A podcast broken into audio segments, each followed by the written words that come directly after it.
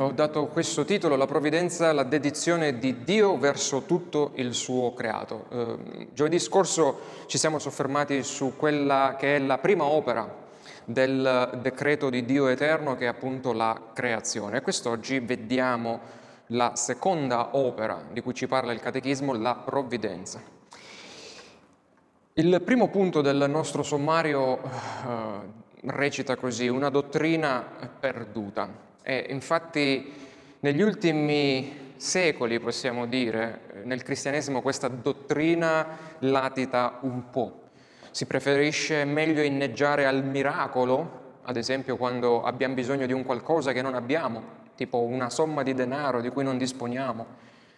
E allora poi in un certo modo o in un altro mm, questa somma arriva e allora gridiamo, soprattutto nell'ambiente evangelicale protestante, gridiamo al miracolo. Quello non è un miracolo, quello fa parte della provvidenza di Dio.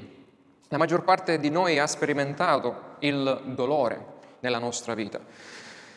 Alcuni di noi hanno sperimentato perdite di un parente, hanno sperimentato una grave malattia. Eh, tuttavia molti hanno anche sperimentato grandi benedizioni. Non è che in questa vita si sperimentano solo cose negative, tipo nascite di persone care, possono essere figli, parenti, il conseguimento di un diploma o ad esempio il traguardo di un matrimonio. Mentre il cristiano è grato per la gentile cura di Dio nel suo quotidiano, eh, quando la sofferenza però sferza violentemente la vita del credente, anche il più consacrato dei credenti può essere tentato di interrogarsi sulla saggezza di, di, Dio, del piano di Dio. Dice perché mi sta accadendo questo? Perché proprio a me? La provvidenza di Dio è in questi casi un antitodo a tali tentazioni, cioè a questionare, a domandare Dio perché fai questo e non altro, e chiarisce come Dio guida e governa ogni cosa senza dare origine alla malvagità umana, cioè Dio governa tutto senza dover egli fare cose malvagie e nemmeno senza distruggere quella che è la libertà dell'uomo. La provvidenza non distrugge la libertà di agire di noi uomini o di credenti e peccatori. Però eh, leggendo dei libri, eh, delle risorse del XV, XVI e XVII secolo, eh, ho con stupore visto e respirato l'acuto senso della presenza di Dio nella vita dell'uomo. Cioè l'uomo veramente in quei secoli pensava che Dio era al governo ed era presente nelle questioni quotidiane della sua vita. Questo, quindi mi riferisco al tempo della riforma eh, protestante. L'uomo aveva la chiara percezione che la provvidenza divina guidava sosteneva e governava ogni aspetto della sua vita. Per esempio sono rimasto scioccato, piacevolmente scioccato, quando un giorno mi è capitato in mano il romanzo di eh, Robinson Crusoe.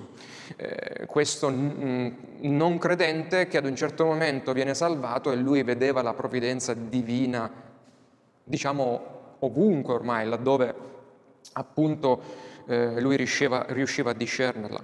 Oggi però siamo tutti figli del nostro tempo, nostro, e qui arriviamo un po' a questo grafico che può sembrare complicato, ma non lo è.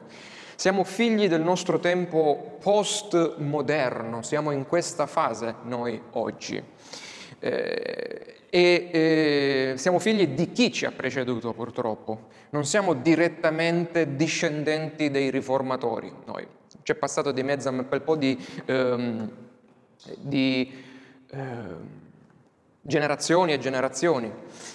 Eh, la nostra era non si chiama più l'era del dopo Cristo attualmente, eh, si preferisce chiamarla l'era volgare proprio per togliere anche Cristo e la croce dalla conta degli anni.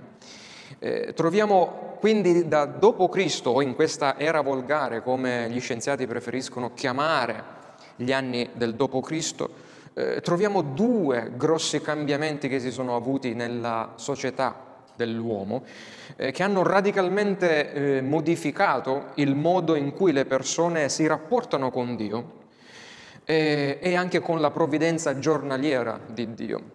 Il primo è appunto il cambiamento che si è avuto dall'antichità cristiana alla modernità e dalla modernità alla postmodernità liquida.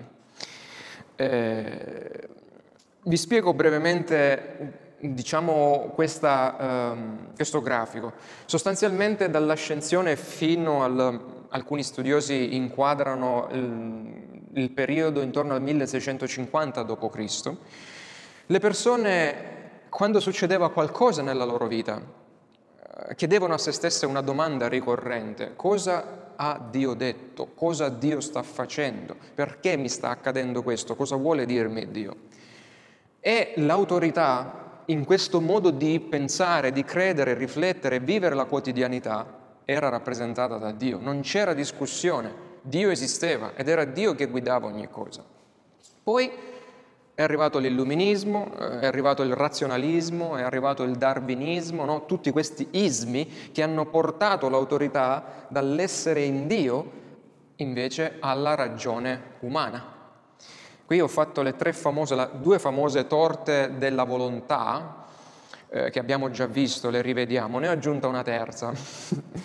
la prima torta è la volontà di Dio, ovviamente questa è la versione biblica, no? Nella volontà di Dio noi ci muoviamo, siamo ci muovi- e, e, e ci muoviamo, dice l'Apostolo Paolo. Quindi non sfuggiamo da quella che è la volontà di Dio e all'interno della volontà di Dio c'è la nostra volontà, che è individuale, che è responsabile, che è nostra. Non siamo burattini di Dio. Ma con l'arrivare della ragione al centro, quindi la ragione umana, noi abbiamo iniziato a vedere questo tipo di grafico, cioè esiste la volontà di Dio che compete con la mia volontà e poi pian piano questo grafico è cresciuto, questa volontà dell'uomo è cresciuta fino ad annullare totalmente la volontà di Dio. Dio non esiste più adesso per la maggior parte degli uomini. Quindi in questo periodo, che si conclude, sono date indicative, con la, l'inizio della prima guerra eh, mondiale, la domanda era, ha Dio veramente detto? Quindi succedevano le cose, ma ha Dio veramente detto?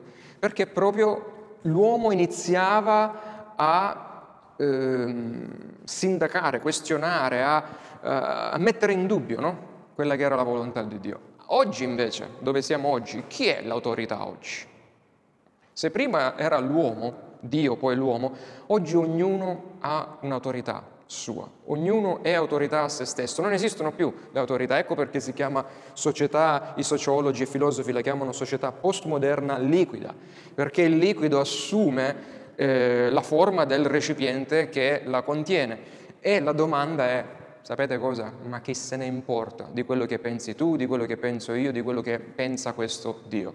Quindi abbiamo visto questa drammatica, questo drammatico cambiamento nel corso della storia e oggi noi stiamo studiando la dottrina della provvidenza qui, in questo contesto storico-sociale in cui Dio non esiste e la provvidenza di Dio, men che meno. Quindi questo per darvi eh, un po' un inquadramento del perché oggigiorno anche nella Chiesa di Cristo eh, spesso l'autorità, scusate, la provvidenza è messa da parte, famosa, sostituita dai famosi miracoli, che poi miracoli ovviamente non sono. Calvino, Giovanni Calvino disse l'ignoranza della provvidenza, cioè l'ignoranza, la mancanza di conoscenza della provvidenza è l'ultima di tutte le miserie dell'uomo. La più alta beatitudine sta nella sua conoscenza, cioè nel conoscere la provvidenza di Dio. E quindi Tuttavia questa dottrina che è uscita dalle nostre chiese è indispensabile per te poiché inquadra tutto ciò che accade nella tua vita quotidiana all'interno dei maestosi e amorevoli propositi di Dio per te. La provvidenza risponde alle domande come in che modo l'autorità sovrana di Dio, la volontà sovrana di Dio si relaziona con le nostre libere scelte ma anche la provvidenza ci aiuta a rispondere alla domanda in che modo il sovrano governo di Dio soprattutto è collegato con il problema del male, con il problema della sofferenza. Perché c'è il male? Perché c'è la sofferenza se Dio è sovrano? E ancora in che modo la preghiera influisce sulla provvidenza e sulla decisione di Dio. Questo studio di oggi spero ci aiuti a vedere meglio. So già che siete abbondantemente informati sulla provvidenza di Dio, ma lo rinfrescheremo e spero vedremo delle cose magari che vi incoraggeranno. Quindi passiamo al nostro secondo punto. Cos'è la provvidenza di Dio? L'uomo egocentrico eh, e individualista dell'era postmoderna e quindi liquida e senza Dio, che crede di essere autosufficiente a se stesso è autodeterminante, cioè io faccio tutto quello di cui ho bisogno, sono io artefice di me stesso, no? mi sono fatto da solo, dicono tanti. Mal comprende e difficilmente digerisce la realtà dell'assoluta sovranità di Dio soprattutto anche sulla propria vita. Cioè, come, come possiamo far ragionare o spiegare a un uomo che vive in questa società che Dio regna su tutto, anche sulla sua vita, se lui dice io sono artefice di me stesso. Ma ancora più triste è il fatto che anche diversi credenti, per diversi credenti risulta difficile accettare quello che dice Dio nella Bibbia. Perché? Perché mentre per i credenti mal digeriscono la realtà, tanti credenti mal digeriscono la realtà della eh, sovranità di Dio su tutto, eh, la maggior parte però dei credenti credono che esiste un Dio creatore che ha creato tutto. Questo non lo mettono in discussione. Eh, risulta però non facile. Se tu arrivi a non credere nell'assoluta sovranità di Dio, quindi sto facendo la differenza per essere un po' più chiaro tra coloro che si definiscono o coloro che si rispecchiano nel calvinismo e coloro che invece si rispecchiano nell'arminianesimo. Eh, cioè un arminiano ha difficoltà, avrebbe difficoltà ad accettare che Dio sia anche il sostenitore e governatore di tutto, perché per lui Dio non è pienamente sovrano, se è coerente con quel che crede. Ciò che Dio non solo, cioè Dio non solo sostiene, non solo governa ogni particella elementare dell'universo, ma che Egli dirige e governa ogni tua molecola. Questo significa che eh, ci stiamo addentrando a cosa si, vuol dire provvidenza di Dio, dirige ogni tua molecola, ogni azione e anche ogni decisione che tu fai. Vedete quanto diventa eh, pesante per chi non crede nella sovranità di Dio digerire tutto questo, che Dio non è solo nelle mie, nelle, dirige le mie molecole, ma anche le mie azioni e decisioni, senza tuttavia però limitare la tua volontà e responsabilità e soprattutto senza Dio essere l'autore del male e del peccato che tu fai. Ecco a cosa ci aiuta la provvidenza. Per molti un Dio così coinvolto nelle nostre vite fa quasi paura. Per me no. Vedete, in Colossesi 1.16 l'Apostolo Paolo afferma, poiché in Lui sono state create tutte le cose che sono eh, nei cieli e sulla terra, le visibili e le invisibili, troni, signorie, principati, potestà, tutte le cose sono state create per mezzo di Lui e in vista di Lui. Che sia tu un credente o meno, devi sapere eh, che non sei stato creato per te stesso, ma per Dio. Quindi siamo proprietà di tutto è proprietà di Dio, ogni creatura, tutto il creato. Dio ha fatto tutte le cose per Lui, dice Paolo, e se con la creazione Egli ha costruito diciamo, la piattaforma o come l'abbiamo chiamata nel, negli studi scorsi, il palcoscenico su cui Dio realizza tutto ciò che ha decretato, tutto ciò che ha pianificato sin dall'eternità, allora puoi ben star sicuro che lo stesso sommo creatore è anche quel sommo regista che ha scritto e che continua a dirigere ogni battuta, ogni azione della sua creatura, del suo attore che compare su questo palcoscenico, attore che nasce come me come te, che vive per un tempo come me come te e che morirà come morirò io e come probabilmente morirà ognuno uh, di noi nel palcoscenico della sua creazione. Vedete, Dio continuamente continua ad essere presente in questa uh, creazione. Sintetizzando le scritture, la domanda 11 che cosa sono le opere della provvidenza di Dio, il Catechismo minore di Westminster risponde, le opere della provvidenza di Dio sono la sua santissima, sapientissima e potentissima preservazione e governo di tutte le sue creature e di tutte le loro azioni. Dio ha il potere infinito di controllare tutto, questo è quello che a volte ci manca, cioè realizzare quanto di immenso, grande diverso è Dio da noi, illimitato. Dio provvede a tutto ciò che è necessario affinché il suo piano funzioni. Vede tutto ciò che deve accadere come una cosa intera, non vede le cose una dopo l'altra come le vediamo noi, non come singoli eventi sconnessi gli uni dagli altri. La tua vita, la mia vita, cose diverse, no. Questa dedizione di Dio, questa cura di Dio verso il suo creato e verso tutto il corso della storia è ciò che noi appunto chiamiamo la divina provvidenza, cioè la cura di Dio su tutto ciò che ha creato nel corso della storia. Dunque la provvidenza di Dio è il suo sovrano lavoro divino, fortemente caratterizzato, legato ai suoi attributi divini, quali la sua santità, abbiamo letto dal catechismo, sapienza, potenza e così via, mediante il quale lavoro divino egli non solo sostiene il suo creato, ma governa, dirige tutto il creato, tutta la creazione verso il fine da lui prefissato. Lui ha stabilito un fine per questa creazione e con la provvidenza lo accompagna istante dopo istante verso quel fine. Dio è sì al di fuori, è distinto dalla creazione, come l'abbiamo definito le volte scorse, il Dio trascendente che è fuori dalla creazione, ma è anche attivo, molto attivo, molto presente nella sua creazione. Abbiamo definito questo l'immanenza di Dio, il fatto che Dio è molto presente eh, nella creazione, perché è in una relazione pattizia con la sua creazione e la sostiene con la grazia comune e la redime dove c'è eletti da redimere, ci sono eletti da redimere con la grazia eh, salvifica. E proprio mediante l'opera della sua provvidenza egli dirige costantemente e personalmente la sua creazione per mantenerla in vita al fine di dirigerla verso quella che i teologi chiamano la sua consumazione. No? Credo che siete già avvezzi a questo termine del fatto che tutto deve andare verso il ritorno di Cristo, laddove i nuovi cieli e la nuova terra saranno liberati e questa prima creazione sarà eh, distrutta, così da permettere quindi la provvidenza permette dalla possibilità alla grazia salvifica di andare a salvare tutti gli eletti di Dio. Se non ci fosse la provvidenza non ci, non ci sarebbero salvezze in giro.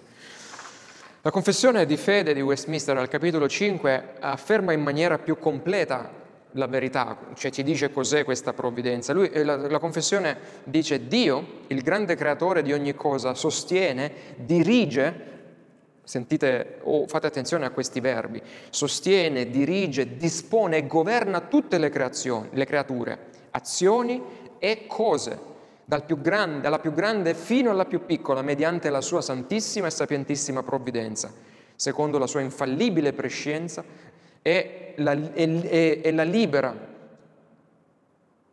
e immutabile decisione della sua volontà, all'ode della gloria della sua sapienza, potenza, giustizia, bontà e misericordia. Insomma, ci dà una eh, spiegazione un po' più completa.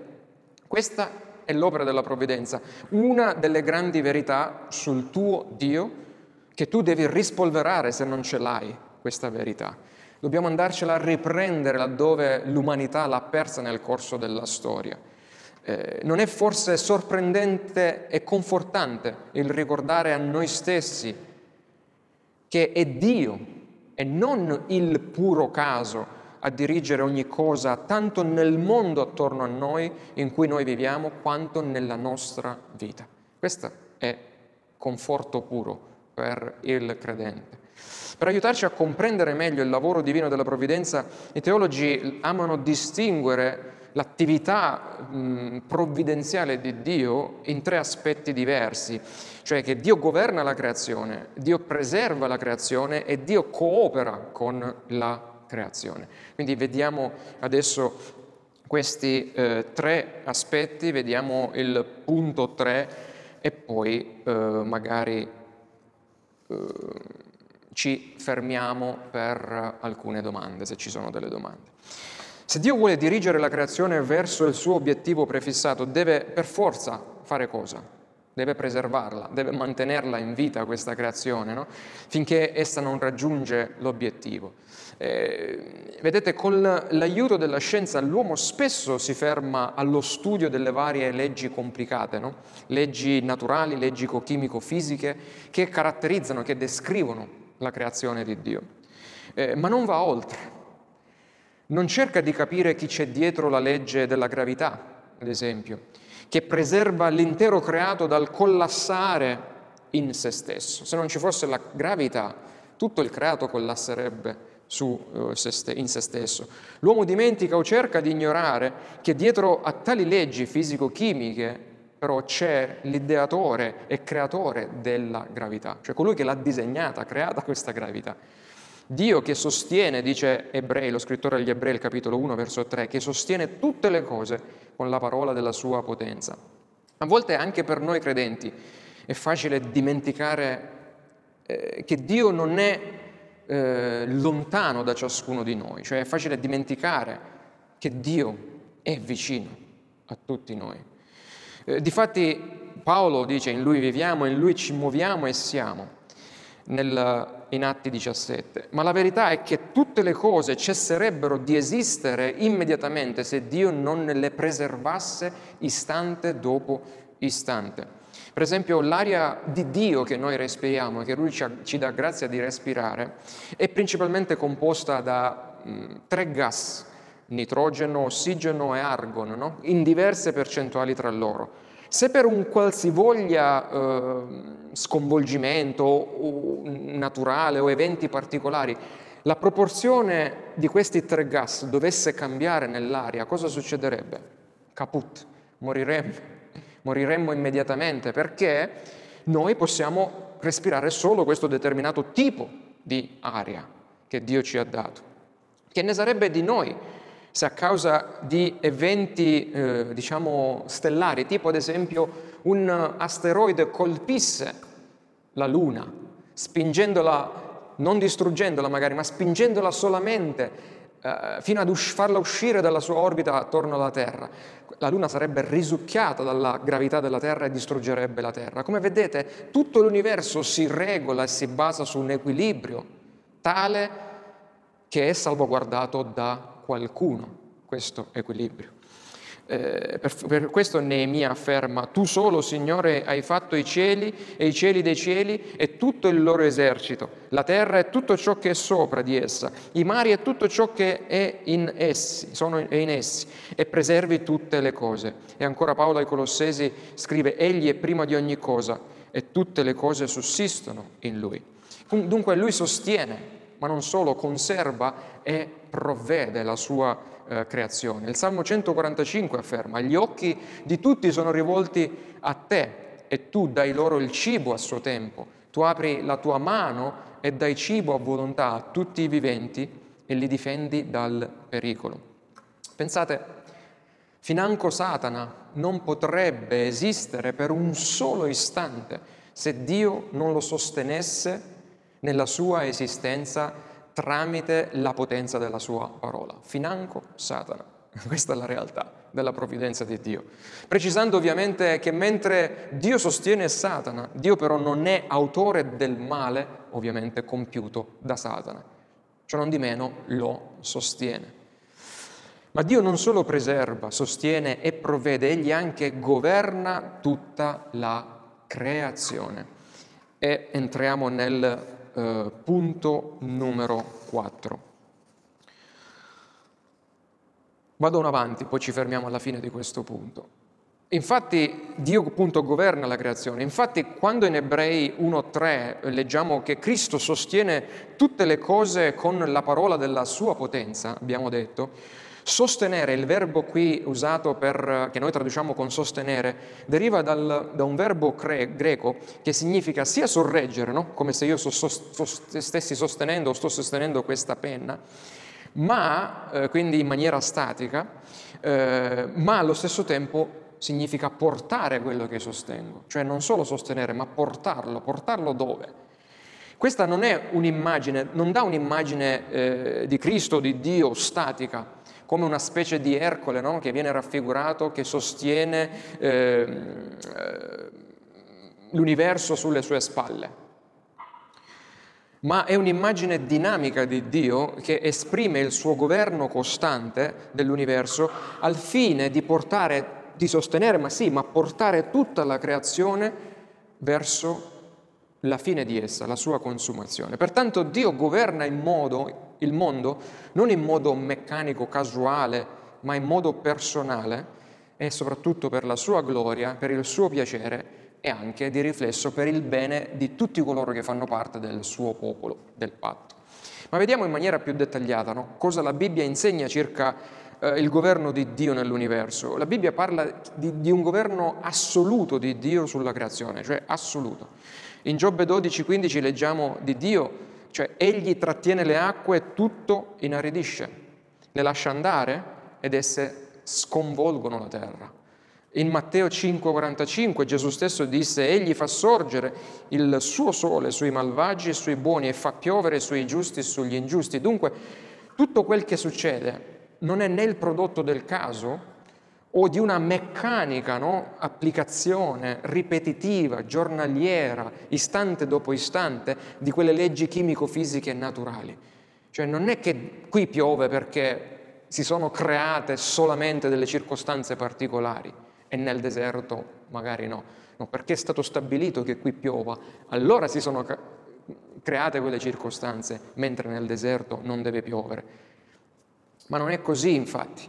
È Dio che esercita il suo controllo assoluto sulla creazione, non è frutto del caso o solo di leggi fisiche.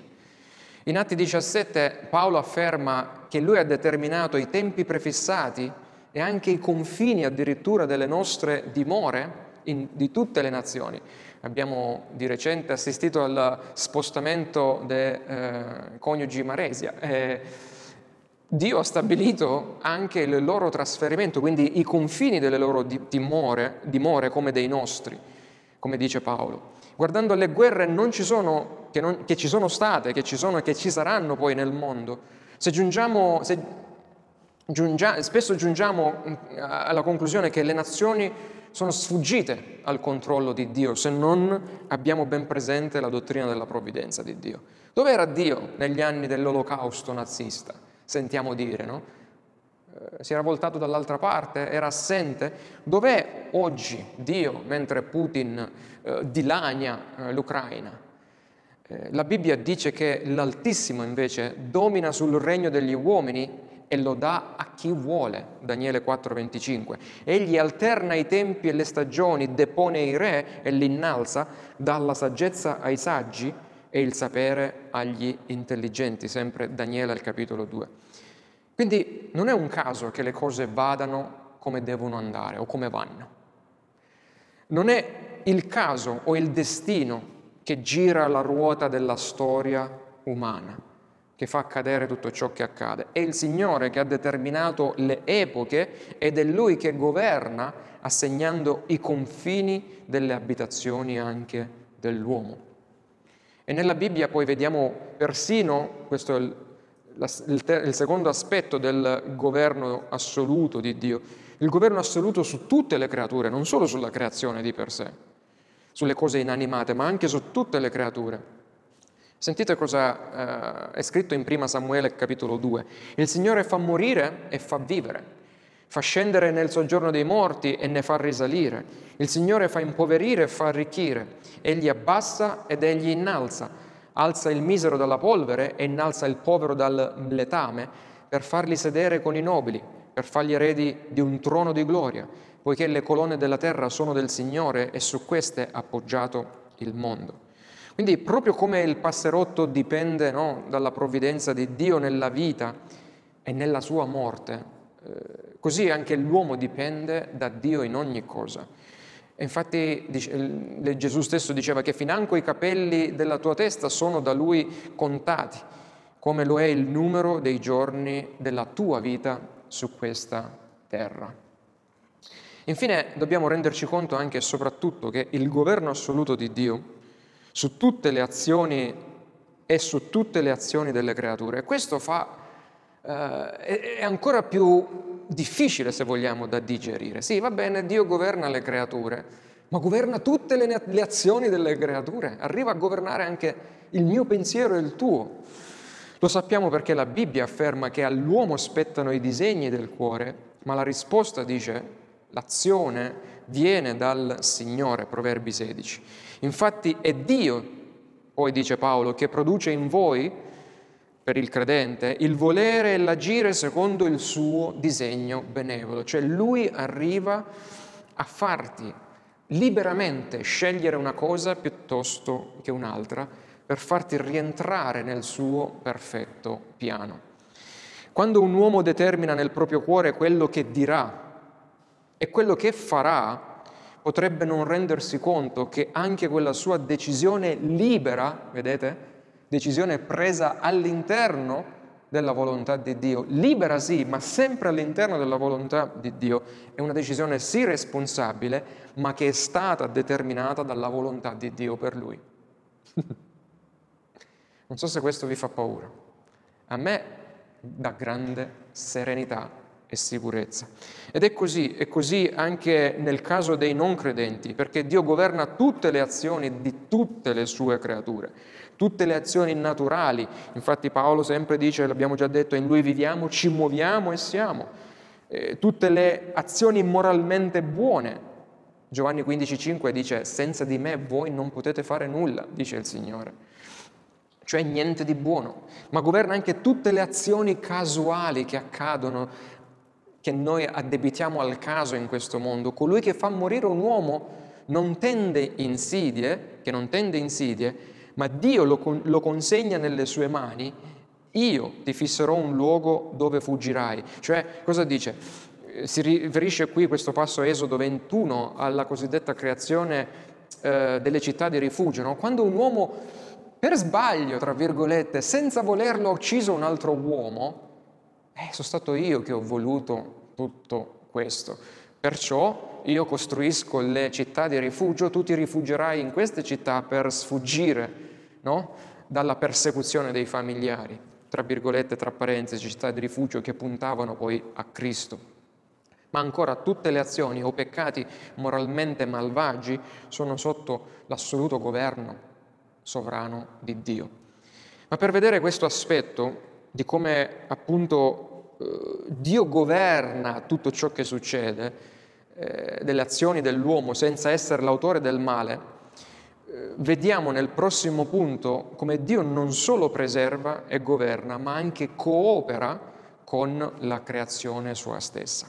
Quindi questo è il punto 5. Io mi fermerei e darei spazio alle domande prima di passare a questo altro aspetto della provvidenza divina.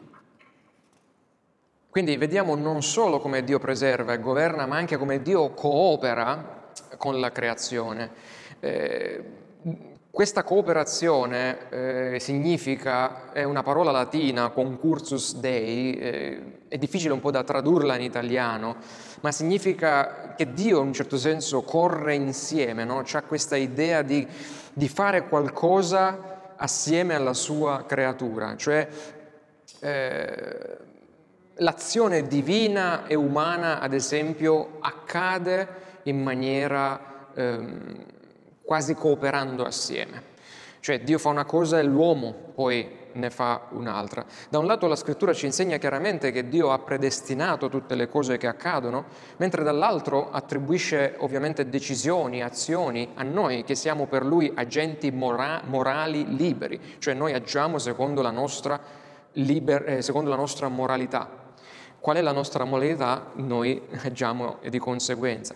Però a volte Dio agisce immediatamente, cioè direttamente, senza l'intervento di nessun'altra creatura, no? immediato, senza una mediazione. Agisce lui, fa le cose come vuole che, eh, che, accadano, ma ordinariamente, questo è in maniera straordinaria. Per esempio può essere i miracoli, no? i miracoli sono cosa straordinaria, in cui Dio agisce senza la strumentalità della sua creazione. No? Eh, ma ordinariamente opera attraverso mezzi naturali, ordinari, usando quindi e cooperando con le sue creature. Un teologo, uh, Louis Berkhoff, definisce tutto questo uh, come la cooperazione appunto del potere divino che è la causa primaria di tutte le cose. No? Dio vuole fare quello, lui è la causa primaria, ma poi coopera con le cose subordinate, i poteri subordinati, cioè le cause naturali secondarie, secondo per esempio le leggi stabilite del loro funzionamento e facendoli rispondere e agire esattamente come essi vogliono. Eh, faccio un esempio, un esempio chiaro, no? che, biblico, ma che possa chiarire questo concetto complicato, eh? non è semplice da, da, digerire. Il concetto della cooperazione Dio-uomo, che troviamo ad esempio in Genesi 50 al capitolo 20. Non so se eh, vi ricorda qualcosa questo capitolo. Eh, quando Giuseppe, no, che fu venduto dai fratelli, eh, arrivò in Egitto per la malvagità dei suoi fratelli e poi si trovò a diventare il vice faraone in Egitto. E lui, quando incontrò nuovamente i suoi fratelli, dopo diversi anni, i quali non lo riconobbero, lui disse, voi, in primo momento, poi si rivelò loro, voi avevate pensato del male contro di me, ma Dio ha pensato di convertirlo in bene per compiere quello che oggi avviene, cioè per conservare in vita un popolo numeroso. Cioè voi avete fatto il vostro, il vostro malvagio. Dio ha fatto il suo usando voi e servendosi di quello che avete fatto per far accadere la cosa buona che sta accadendo oggi. Cioè grazie alla malvagità vostra tramutata in bene da Dio, voi adesso avete pane da mangiare e tutto Israele può essere preservato in Egitto. Facciamo un esempio pratico. Supponiamo ad esempio che Dio abbia deciso che una pallina da golf debba entrare nella buca no? del uh, campo da golf. Quindi la decisione di Dio è la causa primaria. Dio dice io voglio che quella pallina entri nella buca 13. Allora Dio cosa fa? usa la bravura, la strumentalità, la preparazione di un uh, golfista, no? di un giocatore uh, di golf, per farla entrare in quella buca. Il golfista, eh, non so se si chiama così, magari si chiama diversamente, il giocatore di golf è la causa secondaria che Dio usa per far realizzare il suo eh, decreto, la sua causa primaria. Vedete, versetti come Matteo 10, per esempio, due passeri non si vendono forse per un soldo, eppure non ne cade uno solo in terra senza il volere del Padre vostro, del Padre mio. Quanto a voi, perfino diciamo, i vostri capelli, no, come abbiamo già detto, sono tutti contati. Non temete dunque, voi valete di molti, molti voi valete più di molti passeri. Oppure versi che troviamo in Romani 8, Romani 11 o Efesini 1 insegnano che Dio controlla assolutamente tutto, quindi cause primarie e secondarie, e controlla anche, questo significa che controlla anche il movimento, no? Lo, il cosiddetto swing del golfista che deve compiere, cioè deve realizzare un buon tiro per far arrivare la palla che Dio ha voluto che eh, vada in quella particolare buca. Io l'ho visto tante volte questo accadere nella mia vita, quando dicevo io non sono in grado di finire il seminario, di completare il seminario, non ho la bravura, ma se lo completo è solo perché Dio ha voluto che io diventassi pastore, eh, per esempio, della chiesa di Lecce. Cioè, tutte queste cose, se ci riflettiamo, un po', magari le, le, ritroviamo nella nostra vita, perché Dio ha voluto che arrivassimo lì, allora ha dato tutti i mezzi a noi necessari per arrivare là. Possiamo spingere questa analisi nel mondo, per esempio, delle molecole, no? nostre molecole, degli atomi, dei neuroni e così via. Qualcuno dei loro movimenti è forse indipendente da Dio? Certamente no se andiamo a spingere tutto, no? sino alle cose, ai minimi termini, vediamo che Dio controlla tutto. La cooperazione Dio-creatura insegna che Dio causa eventi sia a livello macro che a livello micro, cioè piccolo o grande, usa cause secondarie, ma nessuna di esse funziona senza di Lui. Ricorda, Egli è colui che sostiene tutto. Il giorno, cioè Lui sostiene il giorno della tua nascita, sostiene il giorno della tua morte dall'altra parte, ma egli governa anche il modo in cui tu vivi in mezzo a questi due giorni e governa anche il modo in cui tu morirai quando arriverai nell'ultimo giorno. Tutto pianificato, tutto diretto da Lui nei minimi dettagli e per quanto ti spetta, con la tua cooperazione senziente, libera e responsabile. Non so se questo è chiaro. Se è chiaro, siamo molto avanti nel digerire la provvidenza di Dio. Altrimenti, se non è chiaro, vediamo il punto F. Alcune obiezioni, quindi il nostro penultimo punto, alcune obiezioni proprio contro questa eh, dottrina della provvidenza. Ci sono quelli che vogliono essere cristiani eppure si oppongono a questa dottrina del completo controllo di Dio su tutto ciò che accade in questo mondo. Vogliono credere sì che Dio possa in qualche modo controllare, magari in maniera generale, ogni cosa, ma eh, gli viene il mal di pancia eh, quando eh, si ritrovano Dio coinvolto in tutte le loro decisioni, quasi sia, no, c'è la privacy, Dio, non entrare in questo nella mia vita, non entrare in quello, fatti miei. Eh, in risposta a questo atteggiamento ricordiamo una storia che dice all'incirca così, no? dice per mancanza del generale l'esercito fu sconfitto in battaglia, per mancanza di un cavallo il generale non poté andare in, manca- in, in battaglia, per mancanza di uno zoccolo il cavallo non fu disponibile per il generale e per mancanza di un chiodo il cavallo non poté essere ferrato. Cioè, questa storia cosa dice? Il generale non andò in battaglia e tutti persero la battaglia solo per la mancanza di un piccolo chiodo. No? La morale qual è? Che tutte le grandi cose si realizzano perché Dio ha vegliato e sorvegliato e guidato tutte le piccole cose nella nostra vita e nel mondo. Se le piccole cose non sono sotto il suo controllo, non lo sono nemmeno le grandi cose. Ma ovviamente la vera difficoltà che le persone provano quando pensano al controllo di Dio su tutto è che vedono Dio violare le leggi della natura, le leggi della libertà dell'uomo e sembra quasi, se Dio fa, fa, veramente questo, sembra quasi che Dio riduca l'uomo a poco più di una pedina sulla scacchiera, no? l'uomo è un burattino, l'uomo che nient'altro che un povero robot giocattolo. Se Dio controlla quello che faccio, allora che faccio a fare io le cose, no? E, vedete, proprio qui sta l'errore, perché come dicevo prima, eh, noi agiamo e siamo degli esseri senzienti, liberi e responsabili nel governo assoluto che Dio ha su ogni cosa. Come lo fa? Beh, la scrittura ci dice che Dio lo fa, che noi siamo liberamente responsabili e Lui è sovrano, ma non ci dice a volte in modo proprio spicciolo come Egli lo fa. L'importante per noi è sapere che Lui lo fa e che viviamo serenamente, sapendo che Lui è in controllo. Eh, una cosa importante che dobbiamo però no, precisare in questo, quando sorgono queste obiezioni, Dio non rende il peccatore più peccatore perché vuole fare un una determinata cosa. Per esempio, eh, il peccatore per sua volontà e desiderio cosa fa? Sposta ulteriormente da una mente corrotta in cui è nato, si sposta da una mente corrotta in cui è nato per sua volontà ad una mente molto più corrotta. Per esempio, più grande, la più grande tragedia o ingiustizia che è successa sulla faccia della terra qual è? Se non Cristo, l'unico giusto mandato sulla croce.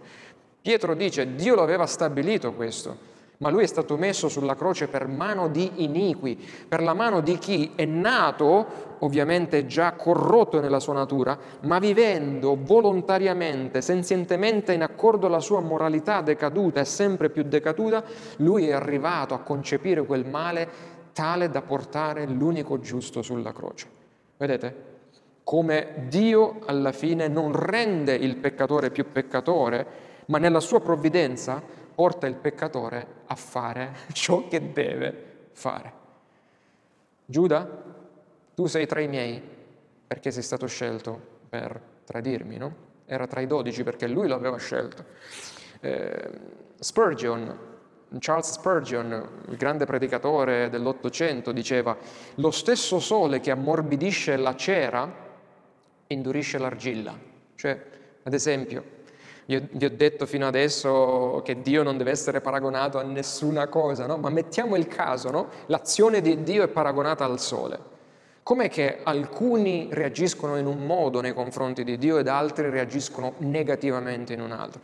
Allora Spurgeon dice, il Dio se fosse come il sole, no? il calore del sole, l'amore di Dio il calore del sole, cosa fa? Quando il sole risplende sulla cera, la scioglie, perché la sua natura è quella di essere sciolta. Quando lo stesso sole risplende sulla argilla, cosa fa? La indurisce, perché la natura dell'argilla è quella di indurirsi al sole. Quindi Faraone esposto a Dio, si indurisce. Mosè esposto allo stesso Dio, si scioglie e dice Signore fai di me quello che vuoi nella mia vita. Se vogliamo la rigenerazione però, e qui è buono mettere questa differenza. La rigenerazione del cuore dell'uomo è l'unico esempio in cui Dio, tra virgolette, viola, entra prepotentemente, tra virgolette, eh, per cambiare quella che è la natura dell'uomo senza che l'uomo la voglia. Cioè, cosa succede? Lui cambia la mia natura, da morta mi ridona la natura diciamo, mi mette in vita spiritualmente e lui lo fa senza perché è sovrano, senza che io dica sì o no. Ma nel momento in cui mi ha dato nuova vita, io, boom, wow, sì, io vengo a te, io decido, sì, Cristo, voglio seguirti. Vedete la differenza? Però lui ha agito sovranamente prima, mi ha cambiato prima e io rispondo di conseguenza a uh, lui. Eh, l'altra comune obiezione sollevata è che la provvidenza eh, fa di Dio l'autore del male. No? Se Dio guida tutte queste cose, allora per forza Dio alla fine, fine, alla fine della storia Dio deve essere l'autore del male. Eh, Dio non è né l'autore né lo spettatore passivo del male. Nel permettere il male che ha già deciso eh, di superare a caro prezzo personale dando Cristo, eh, per la sua maggiore gloria. Dio non lascia semplicemente accadere il male, ma determina fino a che punto lo lascerà andare e come ovviamente lo supererà per il nostro bene ultimo. Cioè questa è la provvidenza. Perché la provvidenza anche sì, permette che il male si muovi in questo mondo, ma poi la provvidenza, laddove il male non deve andare o non deve crescere, lo fa stoppare, lo argina. Ecco, l'altro aspetto importante che non dobbiamo uh, tralasciare di questa provvidenza. E, ehm, dunque, con la sua provvidenza Dio governa anche i confini del male. Ovviamente l'universo migliore poi alla fine è quello in cui il peccato è stato sconfitto, non quello in cui il peccato non è mai esistito.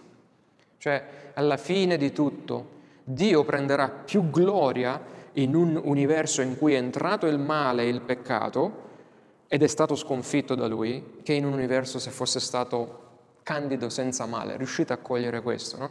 Perché alla fine di tutto creazione e provvidenza servono per dare gloria a Dio, affinché Lui prenda la sua gloria, per dire guardate come vi siete ridotti, guardate cosa ho fatto io per recuperarvi. Perché, in ultimo, questa dottrina è importante per noi? È importante, fratelli e sorelle, perché in tempi di avversità i credenti si consolano con il conforto di non soffrire nulla se non per ordine e comando di Dio. E quando dico nulla significa nulla. Dal eh, starnuto, dall'influenza più innocua al male più severo. Eh, poiché essi sanno che quando ciò accade sono stati preservati e governati dalla mano di Dio o esposti a tutto questo dalla mano di Dio. A volte attraversiamo sofferenze e non sappiamo perché, ma non ne abbiamo davvero il bisogno, in fin dei conti, di sapere perché. Perché, perché, perché? Le stiamo passando? Passiamole. Purché comprendiamo che tutte le prove piombano su di noi che, cioè, perché, purché comprendiamo che tutte le prove, che, le prove scusate, che sono piombate su di noi hanno dovuto prima passare attraverso la mano sovrana di Dio. Se comprendiamo questo, possiamo anche, diciamo, non capire perché sta succedendo quello. L'importante è che sappiamo che tutto è passato dalla mano di Dio. Come disse una volta Calvino, tuo Signore mi ferisci e a me basta sapere che è la mano tua a farlo. Wow, che pace, no? Nelle parole che eh, Calvino ha scritto, cioè io so, tu Signore mi stai ferendo. Quello che mi accade, mi accade perché tu l'hai permesso. Ma ancor più, per me è importante saperlo che è stata la tua mano, non la mano di Satana, a essere causa di tutto questo. Ma ancora questa dottrina ci parla dell'eterna preservazione no, dei santi. Dio sosterrà momento dopo momento te nello stato di grazia in cui sei, indipendentemente da quel che fai, farai o hai fatto. Lui ti sosterrà. Questo è quello che dice la dottrina della provvidenza. Inoltre per le preghiere, eh, se Dio non preserva, non governa, non controlla tutto, allora in vano noi preghiamo. Cioè perché preghiamo? Se Dio non è in grado di preservare e governare no? tutto quello, se Dio non è in grado di evitarci o dirigere verso un determinato fine o l'altro no? la nostra vita. La preghiera presuppone che Dio sia sovrano su ogni contingenza della natura, della storia e attraverso la preghiera cosa facciamo soprattutto? Non è che cambiamo la volontà di Dio, ma Lui cambia la nostra, perché noi allineiamo la nostra volontà alla sua e accettiamo la sua provvidenza per quella che è. Dio mi provvedi questo? Do gloria al tuo nome. Dio non mi provvedi questo? Do gloria al tuo nome perché è meglio per me.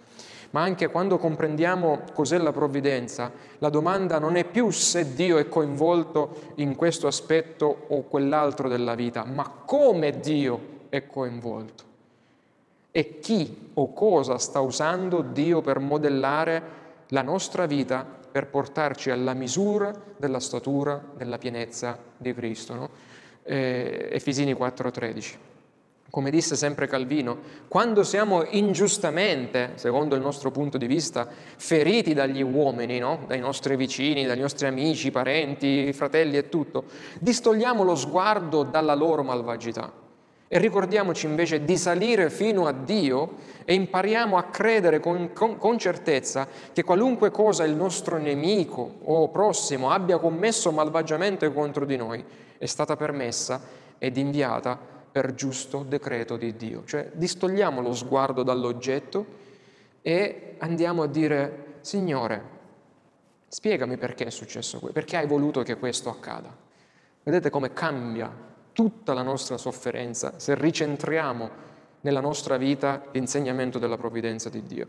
Inoltre Cristo è sempre il centro e il fine di tutta la provvidenza, cioè quando abbiamo chiara questa dottrina sappiamo anche che le promesse di Dio hanno in Cristo il sì ed amen, perché se Dio ha stabilito che arriviamo in cielo, no?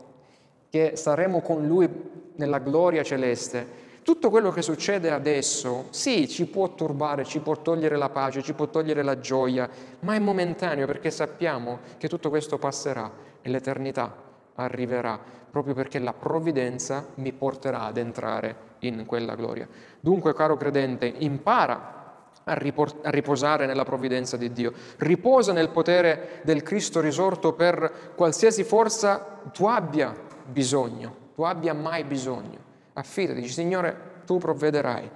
Niente, nessun nemico, nessun rivale maleducato, ambizioso, nessuna svolta negativa delle circostanze intorno a te può frustrare anche solo leggermente, minimamente il piano del Creatore e preservatore dell'universo, colui che è il tuo amorevole e fedele Redentore e Padre. Quindi prosegui con fiducia al servizio dei Re dei Re Ricorda che le piccole cose che fai, le tue scelte, le tue difficoltà e sofferenze, le parole che tu dici, i pensieri che tu pensi, anche i tuoi umilianti fallimenti fanno parte di qualcosa di molto più grande di quanto ognuno di noi possa mai immaginare. Perché la provvidenza di Dio non è un vuoto e freddo esercizio intellettuale della teologia, è la, premessa, è la promessa, ma è anche la speranza di ogni credente in Cristo. La provvidenza di Dio è la certezza che non hai nulla da temere in questa vita. È la certezza che ha spinto Paolo a scrivere che tutte le cose, dico tutte, cioè lui ha scritto tutte le cose, cooperano al bene di quelli che amano Dio, i quali sono chiamati secondo il suo eterno disegno. E io avrei concluso. Ma ho ancora qualcosina da leggervi, se avete tempo, se non avete tempo, pazienza ve la invio, ed è la lettera di Guido Debré che scrisse a sua moglie. Guido Debré è stato il teologo che ha scritto la Confessione di fede belga del 1561. È scioccante vedere quando un uomo sul punto della morte che ha realizzato la provvidenza riesce a scrivere una lettera commovente per sua moglie. Adesso lascio tempo alle domande, poi magari dopo se volete la leggiamo, se no ve la invio e vi, faccio, vi lascio riflettere nelle vostre case e magari commuovervi nei, eh, sulle vostre pagine o tablet o computer laddove la leggerete. Lascio a voi aperto il tempo di domande per quest'altra sezione. Uh, quest'uomo, uh, Guido Debré, visse eh, nato nel 1522 nel Belgio del Sud, nato da una famiglia cattolica praticante, lui pensava di essere, mh, mm, che la famiglia pensava fosse una famiglia di credenti, ma poi venendo lui alla fede vera, eh, scopre che il mm, mm, papà e la mamma non erano altro che degli adoratori di immagine, come lui li definiva. No? Cosa succede? Che Calvino nel 1547 da uh, Ginevra, quindi dalla Svizzera, manda dei missionari, dei missionari, in Belgio, manda dei predicatori riformati in Belgio, questi predicano, sì, eh, il Signore salva questo Guido Debré. Questo Guido Debré scrive poi, eh, durante l'ascesa poi della famosa, eh, al trono della famosa Maria la Sanguinaria, i riformati hanno poi dovuto scappare da una parte e dall'altra per avere salva la vita. No? Anche Guido Debré è costretto a rifugiarsi in Francia, eh, lì segretamente predicava la parola di Dio. E poi nel 61, dopo aver scritto la famosa confessione di fede belga, che eh, si usa nelle chiese riformate, noi usiamo quella Westminster perché siamo diciamo, presbiteriani, ma anche noi leggeremo quella belga, eh, la invia a Filippo II di Spagna, la quale la ignora, insomma, nel 67 poi ci fu una rappresaglia contro i riformatori, eh, lui cercò di rifugiarsi, di scappare con eh, i suoi amici di qua e di là per sfuggire all'Inquisizione, ma fu eh, preso e fu imprigionato.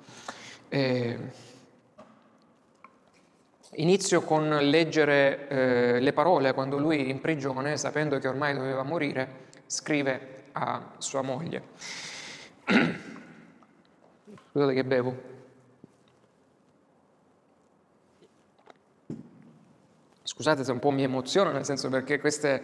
Cioè, mm, vivo un po' no, simpatizzando con la vita di questo fratello che ci ha preceduto e, e cerco magari di vedere la mia pochezza in una situazione del genere lui è arrivato a scrivere queste cose che stiamo leggendo di questo Signore, lavora il mio cuore affinché possa trovare questa pace che quest'uomo aveva in tutte le situazioni difficili no, in cui mi metti. Lui inizia a scrivere la grazia e la misericordia del nostro buon Dio, quindi salterò alcune parti, la grazia e la misericordia del nostro buon Dio e Padre Celeste e l'amore di suo Figlio, il nostro Salvatore Gesù Cristo, siano con te, mia amata. Caterina Ramon, mia cara ed amata moglie e sorella del nostro Signore Gesù Cristo, la tua angoscia e tristezza turbano alquanto la mia gioia e la felicità del mio cuore. Quindi scrivo questo per la consolazione di entrambi e soprattutto per la tua consolazione, perché mi hai sempre amato con ardente affetto e perché è piaciuto al Signore separarci gli uni dagli altri. E già, vedete qui, è piaciuto al Signore separarci gli uni dagli altri. Sento il tuo dolore per questa separazione più acutamente del mio.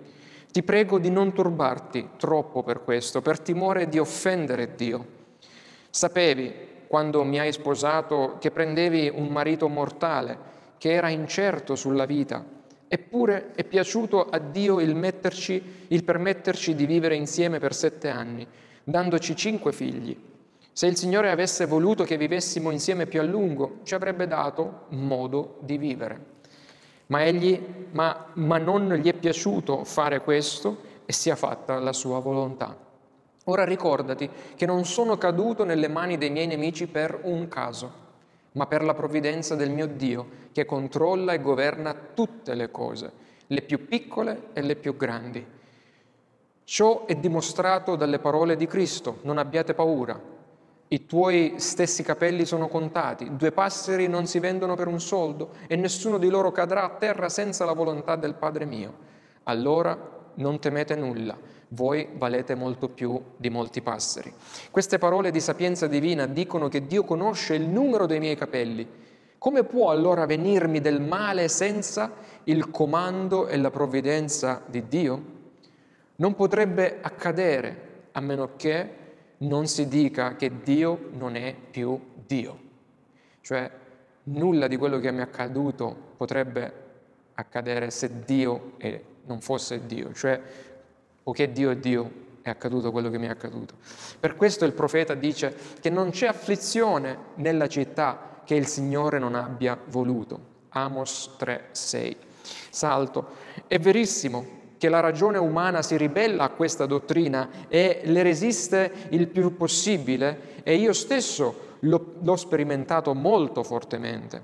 Quando sono stato arrestato mi dicevo, così tanti di noi non avrebbero dovuto viaggiare insieme, siamo stati traditi da questo, siamo stati traditi da quello, non avremmo dovuto essere arrestati lì, non, dovremmo, non avremmo dovuto accalcarci in quel punto. Con tali pensieri sono stato sopraffatto fino a quando il mio spirito è stato sollevato dalla meditazione sulla provvidenza di Dio. Poi il mio cuore ha cominciato a sentire un grande riposo. Ho cominciato allora a dire, mio Dio, mi hai fatto nascere nel tempo che hai stabilito. Durante il, tutto il tempo della mia vita mi hai custodito e preservato da grandi pericoli e da tutti mi hai liberato. E se ora è giunta la mia ora, in cui passerò da questa vita a te, sia fatta la tua volontà. Non posso sfuggire dalle tue mani. E se potessi, non lo farei, perché è per me una felicità conformarmi alla tua volontà. Questi pensieri hanno reso di nuovo allegro il mio cuore. E ti prego, mia cara e fedele compagna, di unirti a me nel ringraziare Dio per quanto ha fatto perché non fa nulla che non sia giusto e molto equo, e dovresti credere che sia per il mio bene e per la mia pace. Tu hai visto e sentito le mie fatiche, la mia croce, le persecuzioni e le afflizioni che ho sopportato e hai anche avuto parte in esse quando mi hai accompagnato nei miei viaggi durante il tempo del mio esilio. Ora il mio Dio ha steso la sua mano per accogliermi nel suo regno benedetto. Lo vedrò prima di te e quando piacerà al Signore tu mi seguirai. Questa separazione non è per sempre. Il Signore ti riceverà anche per unirci di nuovo insieme nella nostra testa, cioè Cristo Gesù. Questo non è il luogo della nostra abitazione, cioè il cielo. Questo è solo il luogo del nostro viaggio. Ecco perché desideriamo ardentemente il nostro vero paese, che è il paradiso.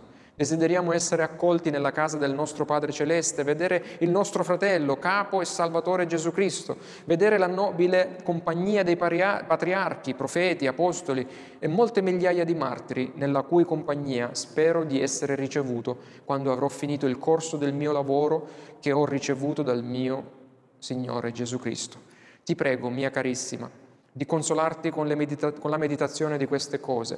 Considera l'onore che ti ha fatto Dio dandoti uno sposo che non solo era ministro del figlio di Dio, ma tanto stimato da Dio da concedergli la corona dei martiri. È un onore che Dio non ha mai concesso nemmeno agli angeli. Sono felice, il mio cuore è leggero e nulla manca nelle mie afflizioni.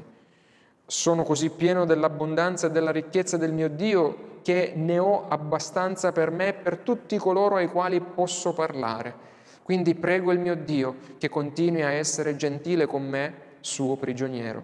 Colui in cui ho confidato lo farà, perché ho scoperto per esperienza che non lascerà mai coloro che hanno confidato in lui.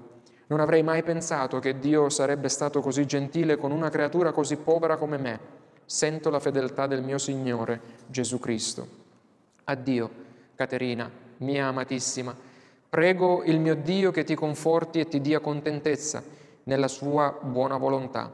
Spero che Dio mi abbia dato la grazia di scrivere a, uh, a, a tuo vantaggio, in modo che tu possa essere consolata in questo povero mondo. Conserva la mia lettera per ricordarti di me. È scritta male, ma è quel che sono stato in grado di fare e non ciò, e non, eh, e non ciò che avrei desiderato fare. Raccomandami alla mia buona madre. Spero di scriverle qualche consolazione se, se piace a Dio. Saluta anche mia la mia buona sorella. Possa lei portare la sua affezione a Dio. La grazia sia con te. Il tuo fedele marito, Guido Debré, ministro della parola di Dio a Val- Valenciennes e attualmente prigioniero per il figlio di Dio nel suddetto luogo. thank you